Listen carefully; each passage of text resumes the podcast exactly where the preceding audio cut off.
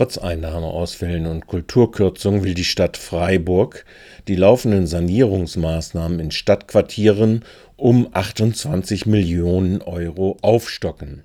Davon sollen 11,4 Millionen aus Eigenmitteln kommen. Fließen sollen in die Sanierung der Sulzburger Straße zusätzlich 10,8 Millionen Euro. Die Knopfhäusle-Siedlung soll zusätzlich 6,4 Millionen Euro, Betzenhausen-Lischers-Linde mit plus 800.000 Euro auf 4,2 Millionen erhöht werden. In die Maßnahmen des Breisacher Hofes gehen zusätzlich 10,6 Millionen Euro und damit insgesamt 12,6 Millionen Euro. Ausfinanziert sind die Programme Haslach Südost 6,39 Millionen Euro plus einen Kindergarten für 900.000 Euro Zuschuss und das August-Diener Museum insgesamt mit 7 Millionen Euro. Weingarten West wurde mit 30 Millionen Euro in diesem Jahr abgeschlossen und wird jetzt vom Regierungspräsidium geprüft. Das Problem dieser Sanierungsprogramme ist vor allem, dass die meist nutznießende städtische FSB dies für Mieterhöhungen nach dem Freiburger Modell nutzt oder gar zur Umwandlung von geförderten Sozialwohnungen in Eigentumsmaßnahmen. Aktuell ist hier die Sulzburger Straße 15 bis 19 zu nennen. Stadtrat Moos erklärte deshalb, ähm, äh, in dieser Vorlage ist ja auch, äh, was, die, was Weingarten betrifft, äh, die Sulzburger Straße drin äh, mit dem Gebäude Sulzburger Straße 15 bis 19, was saniert werden soll und ähm, wo es ja derzeit heftige Auseinandersetzungen gibt um die Frage, was mit den Wohnungen nach der Sanierung geschieht. Ähm,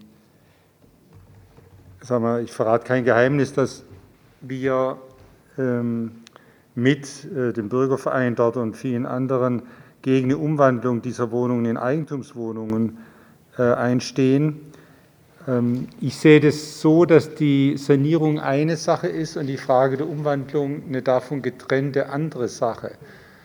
Äh, das heißt, ähm, wenn wir der Sanierung jetzt zustimmen, dann ist damit äh, im Grunde äh, eine städtebauliche Maßnahme getroffen, um Fördergelder einzuholen und die Gebäude instand zu setzen ohne dass irgendjemand daraus den Schluss ziehen könnte, wenn man da zustimmt, dann stimmt man auch der Zukunft des Gebäudes so wie von der Stadtbau geplant zu.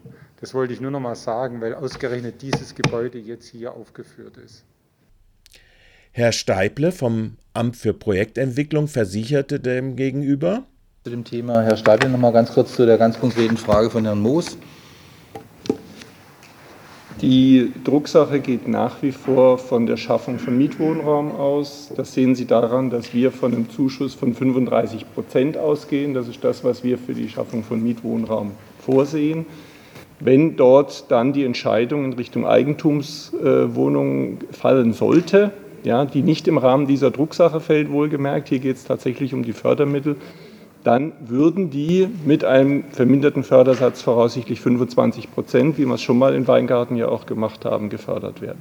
Da Stadträtin Federer auch auf die Vorlage einer vom Aufsichtsrat ignorierten Vereinbarung äh, FSB Stadt- und Sanierungsbeirat zur Vorberatung solcher Maßnahmen abstellte, wird dies wohl auch noch am 30. November im Haupt- und Finanzausschuss des Gemeinderates zur Sprache kommen